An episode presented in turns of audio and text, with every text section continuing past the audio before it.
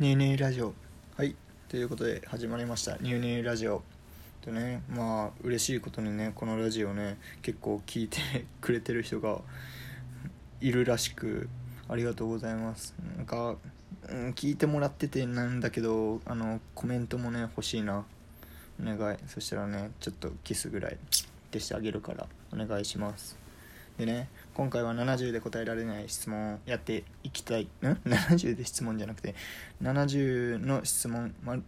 イエスかノーだけでは答えられないをやっていきたいと思います。はい1つ目どこにでも行けるならどこを旅したい？ということで、まあ、これは国で言うとね2つ行きたい国があってモロッコとボリビアなわけ。でモロッコはねあのアフリカの北の方にあるんだけどそこのねあの景色街並みめっちゃ見たいわけ。あの白とさ水色のさ結構ツイッターとかで回ってくることも多い国なんだけどあの景色をね見てみたいなって人生で1回でいいから見てみたいなってめっちゃ思う。でもう一つはそのボリビアなんでボリビアかというと、まあ、みんなご存知のねウユニ湖なんだけどあのウユニ湖だけの写真が載っている本を持ってるぐらいウユニ湖めっちゃ行きたいわけ。であれってねあのボリビア着いてからめっちゃ長距離で移動しないといけないらしくて結構田舎なのかな？結構遠くに市街地から遠くにあるらしくてなんか行くだけでもめっちゃ大変なのにその見えるかも。分かんないじゃんあそこってあの太陽とかねその気候とか天気次第で。だからもうあれ綺麗な時に見えてる人って本当にタイミングがいい人らしい。でねちょっとこの海外旅行の話をすると結構みんなさこう映えとか言ってさ写真撮る人多いじゃん。でまあそれはそれでいいんだよ、まあ、その人の海外の楽しみ方だし別に否定はしないけど僕はあのー、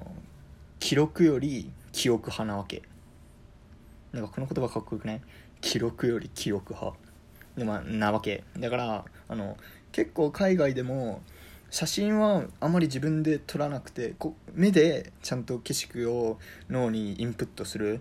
まあ、これがねあの学校の黒板でもできたらいいんだけどする派なんだけど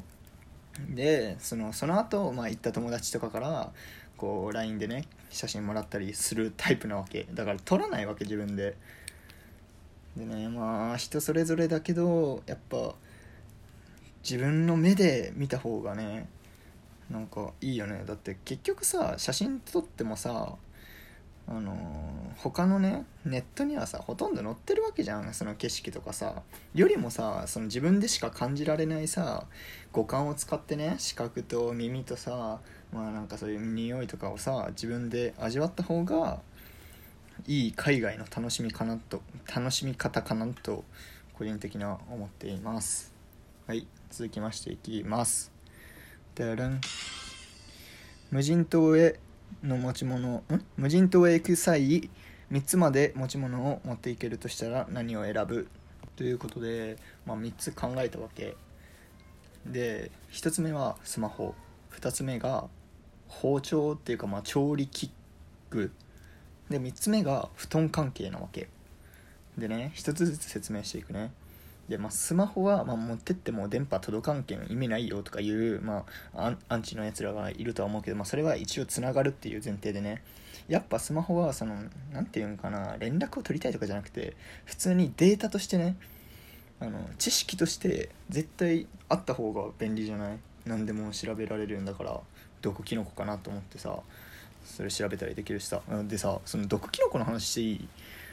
あのキノコをさ最初にさ食べた人っていうかこう見つけた人ってめっちゃすごくない？でさあんなのさ多分まあ何の食べ物でもさ最初はそうだと思うけどさキノコとか特にさあんなのさ食べようって普通は俺やったら思わんわけ。でもさその中でもさ食べた人がいてさ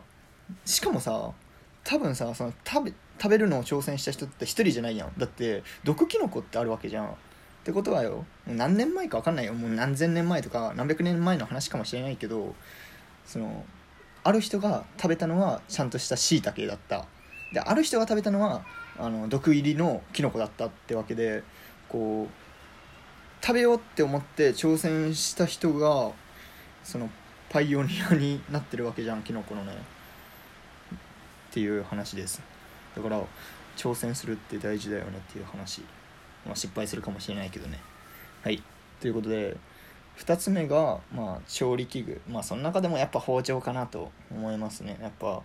そこの無人島で、まあ、食べていくことを考えるなら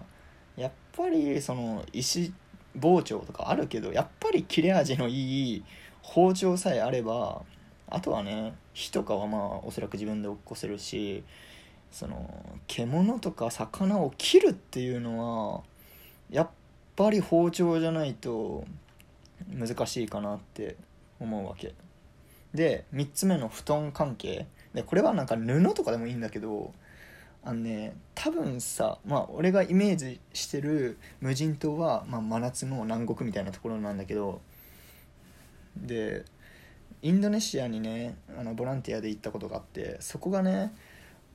何て言うんかなもう本当に田舎の貧困の地域であのー、なんだっけあのー、お布団をこうくるまって寝るやつ。あ寝袋寝袋。あのね寝袋を持ってったわけ。でねでも暑いじゃんインドネシアって赤道近いから。暑いけど寝袋にくるまって寝ないと蚊にめっちゃ刺されるわけ。だから起きねもう暑すぎてねあの寝袋を切らずに寝た日があったんだけどもう次の日蚊だ蚊に噛まれすぎてねめっちゃ痒かったわけ。まあ手ぐらいまあ多分いくらね暑いって言ってもおそらくなんかかけるものをしとかないとめっちゃ蚊に刺されるから多分ね布団とかまあそういう寝袋とか布系はねちょっと持っていきたいなっていう意見です。はい3つ目いきたいと思います。一番影響の受けた本は？ということで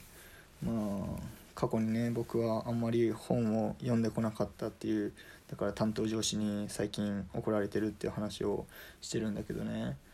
唯一3回ぐらい読んだ本があってね。それがねホークスのね国保弘樹っていう元ホークスのキャプテンの人がいるんだけどその人の「一瞬に生きる」っていう本があるわけ。これはね中学高校どっちかかな、ぐらいに出た本なんだけどね。そのまあその国保選手の今までの経歴とかも載ってるんだけどそういうねキャプテン心だったりそういう内心的なこともめっちゃ書いてるわけ。でねこの一瞬に生きるってめっちゃさいい言葉じゃない？でこの「一瞬に生きる」っていう言葉はねなんか国母が現役中にあの精神修行をね2週間ぐらい毎年行ってたらしくてでそのそこの神主さんかななんかその修行の担当の人から言われた言葉らしいんだけどなんか一瞬に生きるこのね1秒1分1時間1日をねまあ、大切に生きるっていうそうまあみんな当たり前だとは思ってるけどさそれをちゃんと言葉にしたのが一瞬に生きるっていう意味なわけ。めっちゃ深いなと思って、まあ、当時は読んでてね、まあ、ちなみにね国母はね引退試合の日にねノーヒットノーランでホークスは負けました。はいということで僕のおすすめの一冊は「一瞬に生きる国母弘樹」です。皆さんね是非読んでください。はい次いきます。10億円持ってたらどうするってことで、まあ、この質問は結構あるあるの質問だよね。でまあ僕は10億円のうちまず7億円は貯金します。まあ大体の人ってかさ貯金するっていうかさ多分さ10億円一気に使うことって難しくない？なんかおそらくさあのちょっと今までさ金遣いが荒かった人間はさ使い方わかるけどさ、まあ、僕はさ結構そんな金遣いが荒いというかそんな大金をさまず持ったことないしさ10億円ってどう使えばいいか分かんないしさってなったらまあ多分貯金するってよりもせざるを得んなんか買うものがないと思う。まあ、だからとりあえず7億円貯金するとしてあと3億円じゃで1億円は親にあげるっていうかまあ親のために使ってあげる。まあこれも妥当かな。で、まあ、もう一あと2億円のうち1億円は自分のやりたいこととか、うん、買いたいものを全て買う、まあ、1億円あれば多分大体のもの買えん？自分が今思い浮かべてるさ、まあ、例えばさ AirPods とかさまあ言うてあの AirPods Pro でも3万円なわけやん。1億分のさ3万じゃん。そんなんカウントしてたら多分1億円もかかんないと思うけどさまあ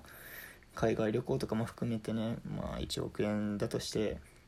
であと1億円は、まあ、これはうん綺麗事とかじゃなくて普通にボランティアっていうか寄付とかに使いたい。でまあこれは別に1億円じゃなくても2億円でもいいけど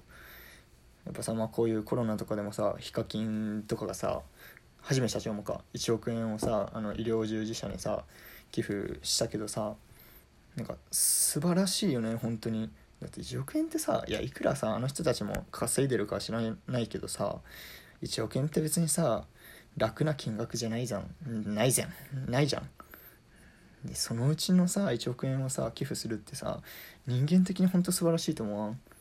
まあ、別にその素晴らしい人間と思われたいから寄付するってわけじゃないけどさ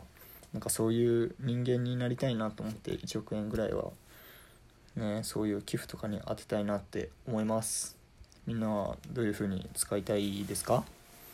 はいということで今回はこんな感じで終わりたいと思います。バイチャ